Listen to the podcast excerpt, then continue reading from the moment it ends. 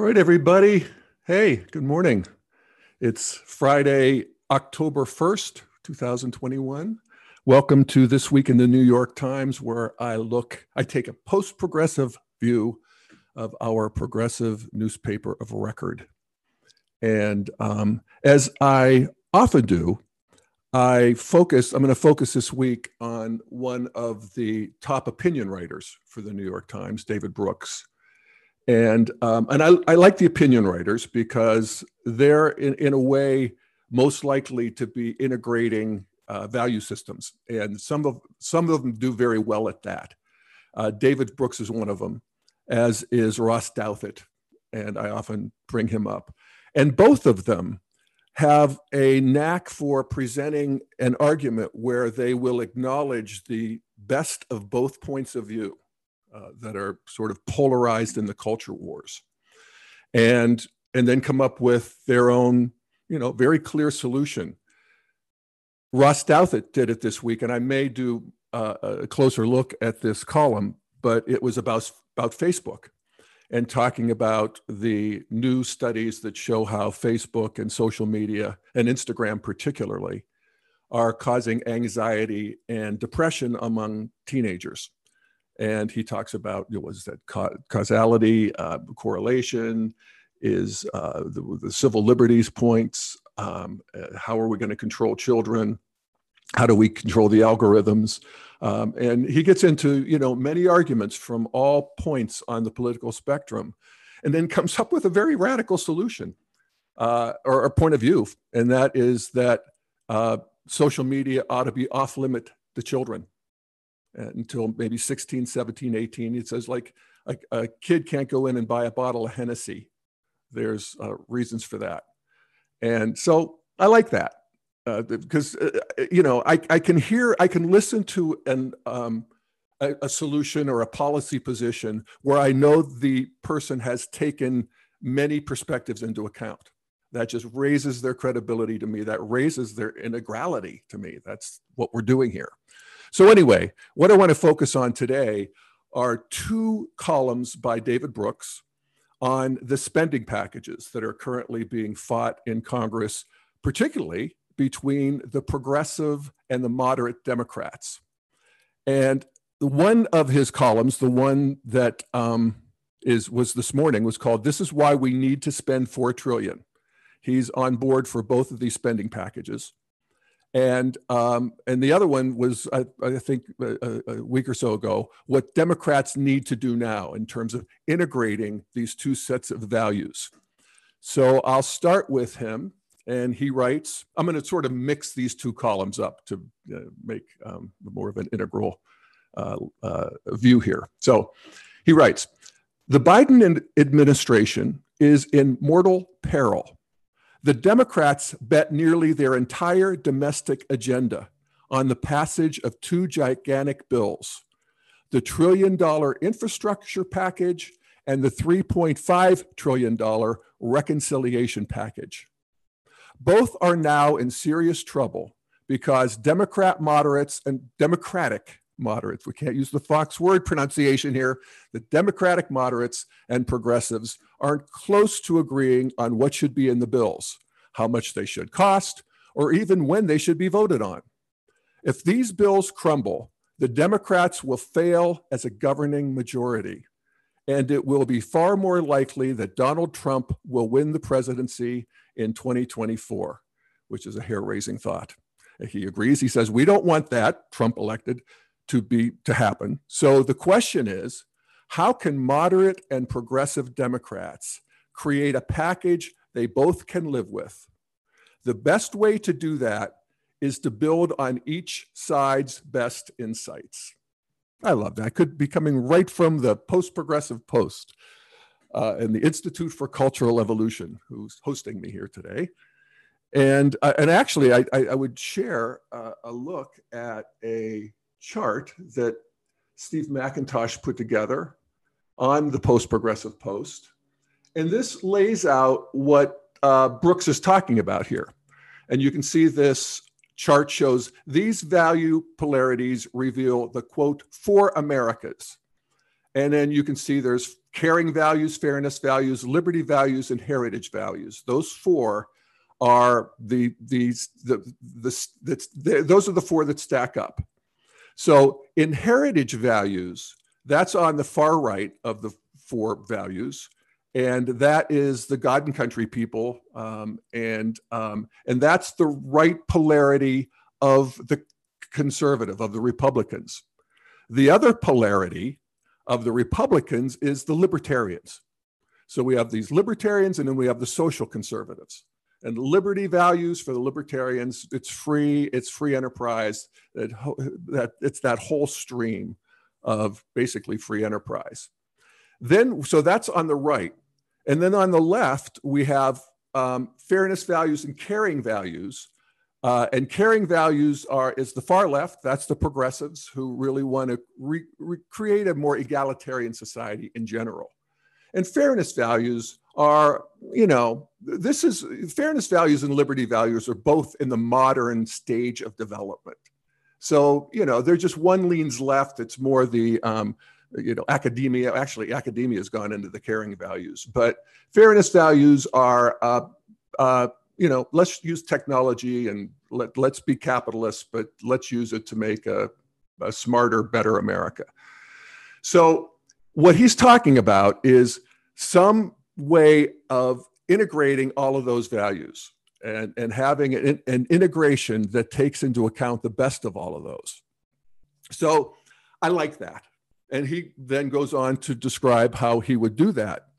Before I, I, get to that, I do want to point out that if we look at, you know, again, these stages of development, that what is beyond progressive or the, the caring values is a whole new ballgame, which is integral values, which is integration of the best of all the previous values. So that's what we're for here.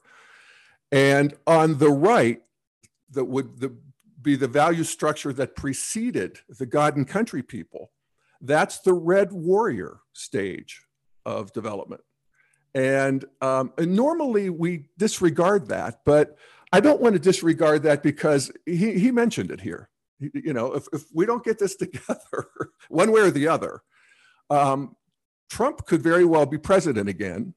And Trump comes from the red stage of development. I haven't talked a lot about Trump lately uh, because the uh, legal requirement to include him in every conversation ended in January with Biden. And I love that. But it's worth mentioning that Trump, you know, the, the, the, red structure is about power. It's not about right and wrong. It's not about laws. It's not about sensitivity. It's about who can win. And, and really not even winning so much. And, and this is shown in Trump that he just fights. He, he fights his way through losses. He fights his way through victories. And at Red, if you're not fighting, you don't feel alive you know you don't feel like you're being even responsible to your people. And so we've seen that with trump that if the, the, through the election uh, since the election particularly i mean if you didn't believe this before the election i hope you do now where you know anything he can do to just discount the uh, election results and the recounts and so forth um, there's something very powerful about it. And i talked about it a good bit over the last couple years on the Daily Evolver, uh, especially in a podcast called Pre-Truth, Post-Truth, and Beyond. Uh, red being pre-truth, they literally they can use laws, but it's, it's not connected to a sense of that these have a higher ontological value based on facts than just my egotistical needs and get, getting into you know, sort of the one of the ways we can see red is that it is um, you know, its center of gravity is egoic.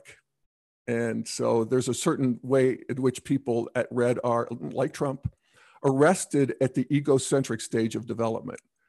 And I did a podcast called Psychopaths Are People Too that came from the New York Times, and it was a article written by an, uh, you know, a, a self-conscious psychopath who's kind of working on herself and uh, she's self-identified. She has a whole group of people, the, you know, sort of uh, uh, uh, a um, support group for psychopaths. And you know, all of that helps us to understand that there is that strata at work, you know, and all of these other stratas, this traditional strata of being civilized and sort of following the rules and being disciplined and that sort of thing. And then modern values being smart and creating systems and, you know, the modern world. And in postmodern or progressive, where we become sensitive to the people who have been left out.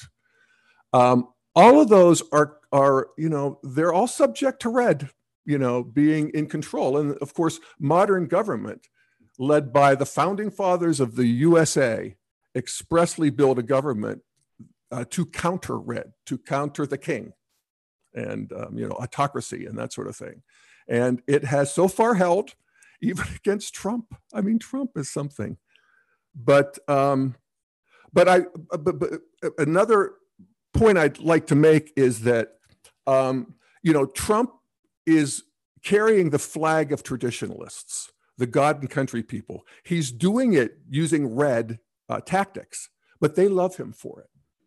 And I would also say that progressives would love somebody doing that for them too, if that happened. You know, some big daddy or big, preferably big mama out there in the globe knocking heads, you know, at all these conferences and calling out corporate power and making fun of the plutocrats and all in on climate legislation, inequality, multiculturalism, just in there in the arena fighting, you know, just getting it done.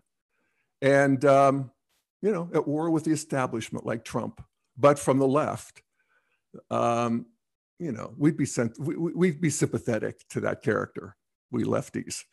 So, uh, you know, that's that's just a, some integral uh, orientation to this whole idea of integrating values. All right, so now Brooks, and this is getting into why I appreciate Brooks so much. He will argue the case from the progressive side. Now, again, this is the, now these the two the the the, the uh, progressives and the moderate Democrats fighting here. And here's the argument from the progressive side.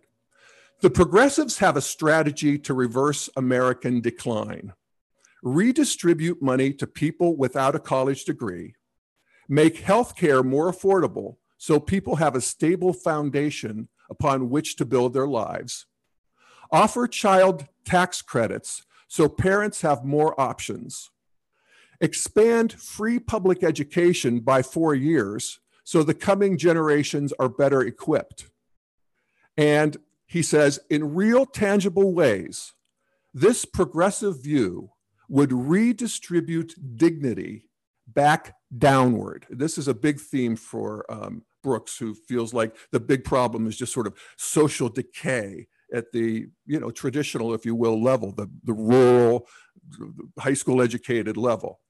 And he goes on, he says, this legislation would support hundreds of thousands of jobs for home health care workers, child care workers, construction workers, metal workers, supply chain workers, they would ease the indignity, and I love this, of millions of parents who face having to raise their children in poverty. The indignity of raising your children in poverty. And that is a moral um, realization that is coming online fast in this country. I feel it welling up in me. It's just not tolerable anymore to have a, a, a, a intractable underclass. And from the right, they would argue that the problem with the, the, who created the underclass was the left and all the welfare programs, and this is just more of the same. And Brooks will get into that. But I just want to say that I'm sympathetic to that argument too. And I'm very open to Republicans having ideas on how to deal with the indignity of raising your children in poverty. I just I can't say it any better than that.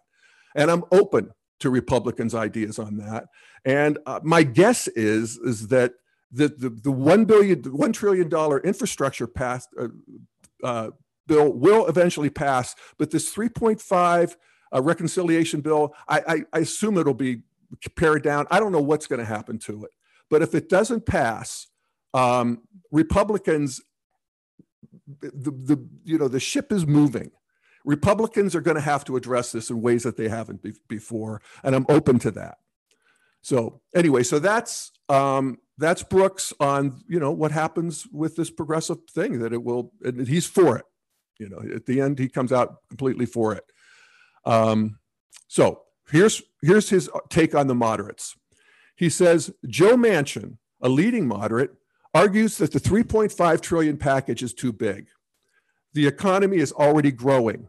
Inflation is already rising. The national debt is already gigantic.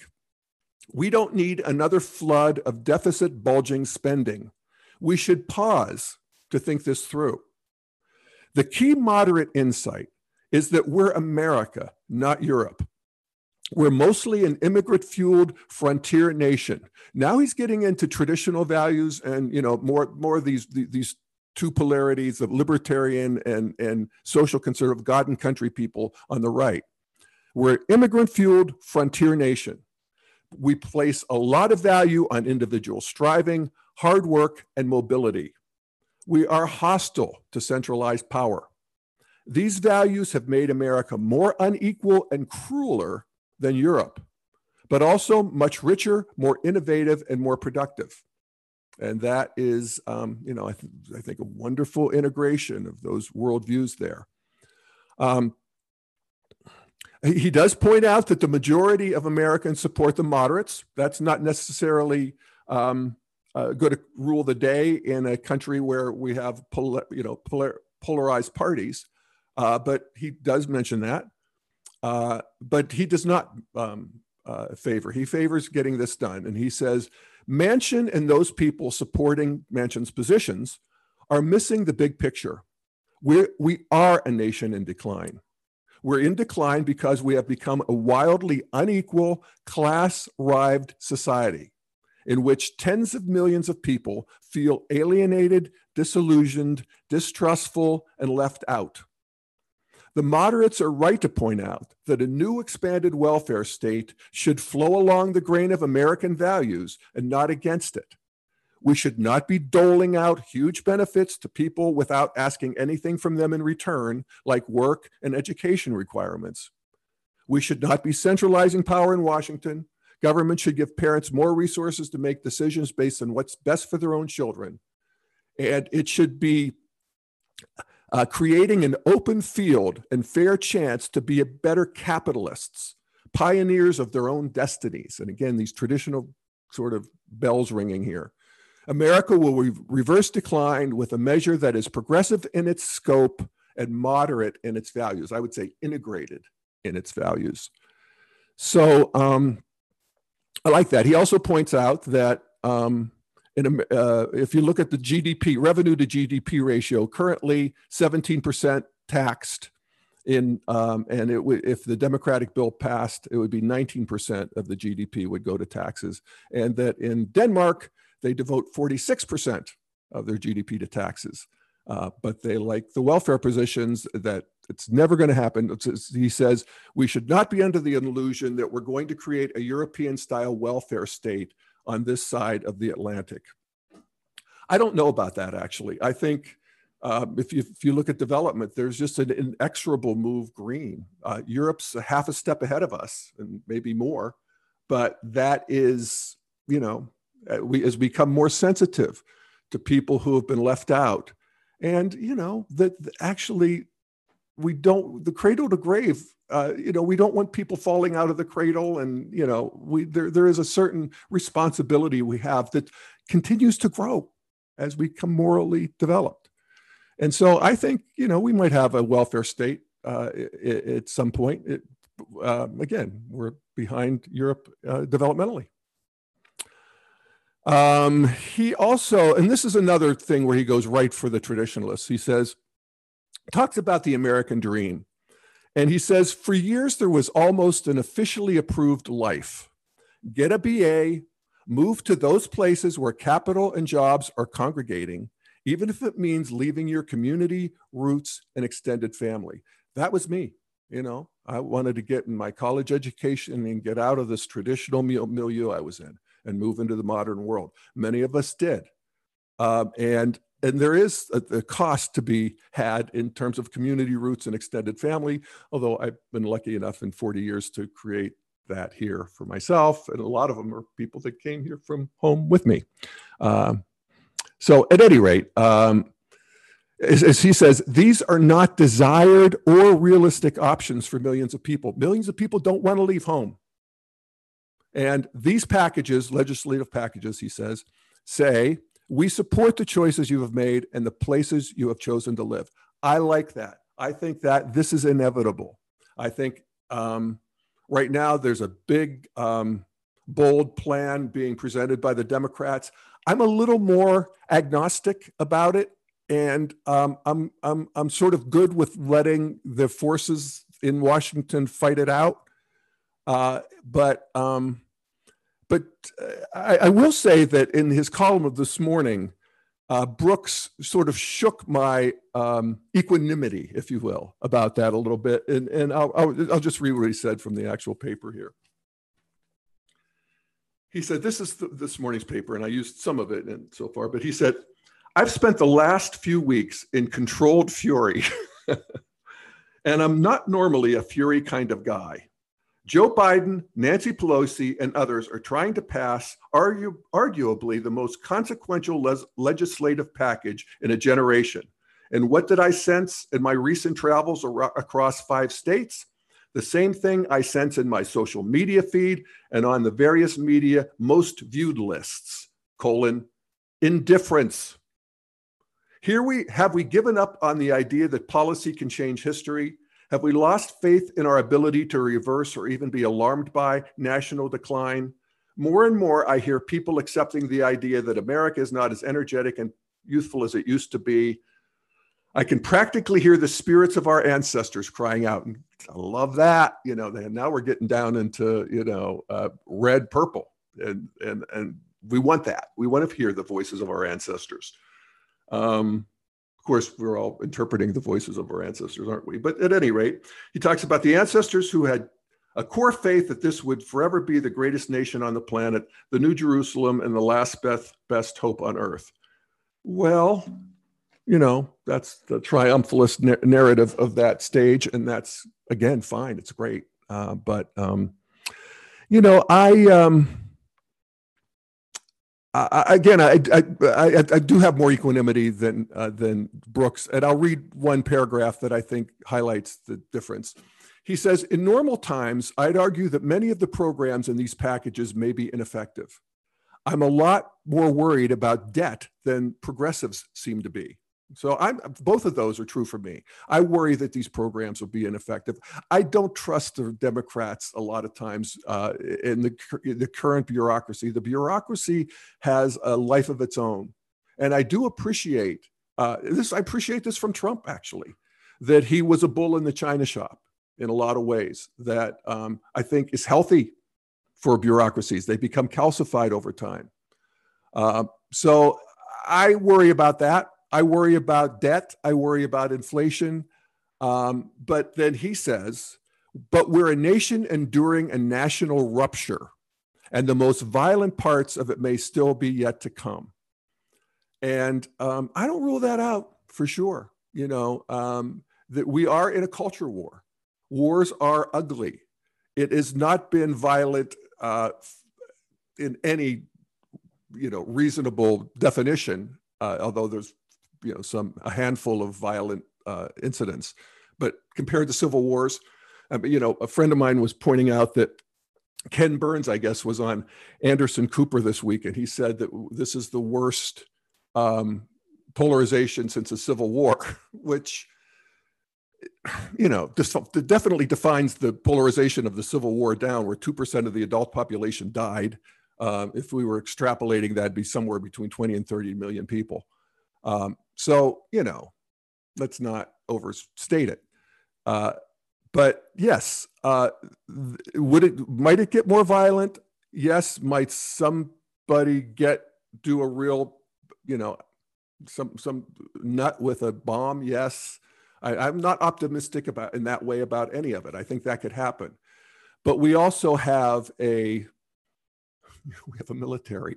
you know, I mean, uh, I think they would sort of take care of it if it came to that. But at any rate, um, uh, yeah, um, I, um, I, I, I, like Brooks. Uh, it made it, it, you know, it made me think, you know, don't be so indifferent. Look at this more closely and um, maybe even call my Congress personages, and I may.